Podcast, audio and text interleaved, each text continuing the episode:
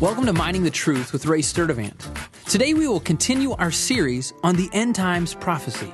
Listen in as Ray begins to unfold the truth. Hi, I'm Ray Sturdivant. We're studying the end times, and today we'll look at other prophecies about Christ versus the Antichrist. Christ throughout Scripture is pictured symbolically as a stone or rock. In the following verse, he is pictured as the stone not cut by hands, which reveals his divine nature. This phrase is alluding to the fact that Jesus is born of God and not born of a man. In this prophecy, Daniel predicts that Christ the stone will crush the nations that rise up as a world power in the final kingdom represented on the statue as feet of iron and clay. We'll look much closer at the symbolism of the statue that is referred to in this passage in a few weeks. Daniel 2:34 you continued looking until a stone was cut out without hands, and it struck the statue on its feet of iron and clay and crushed him. In the next verse of this same chapter, the stone of Christ crushes the nations that go against Israel in the end. It also predicts Christ's kingdom that comes after this defeat will endure forever. Daniel 2:44. In the days of those kings, the God of heaven will set up a kingdom which will never be destroyed, and that kingdom will not be left for another people. It will crush and put an end to all these kingdoms, but it will itself endure forever. So the two seeds that result in Christ from the seed of promise and the Antichrist from the seed of flesh eventually collide on a massive scale. It's on the final collision point that Christ will return to confront the Antichrist and his army at the Battle of Armageddon. Christ will win in a decisive victory.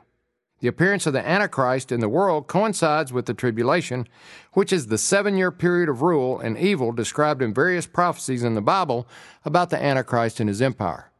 The tribulation is also referred to as Daniel's 70th week and the time of Jacob's trouble. The tribulation period, accentuated by the last three and a half years, referred to in Matthew 24 as the Great Tribulation, is the worst time of violence, bloodshed, and destruction the world will ever see.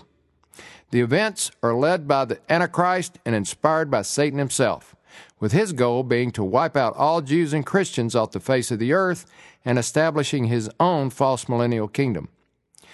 This time is so horrendous that Christ tells us in the book of Matthew that at the time we're not cut short, there would be nothing left of humanity on earth. Matthew 24 21. For then there will be a great tribulation such as has not occurred since the beginning of the world until now, nor ever will. Unless those days had been cut short, no life would have been saved, but for the sake of the elect, those days will be cut short. So we see that Israel and Islam are on a collision course and have been since before Islam's founding.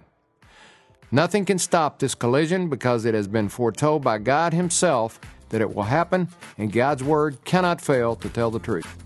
I'm Ray Sturdivant, Mining the Truth. Thanks for listening to Mining the Truth with Ray Sturdivant. If you have questions or comments about the show, visit us online at miningthetruth.com. Thanks again for listening, and join us tomorrow as we continue to uncover hidden treasure.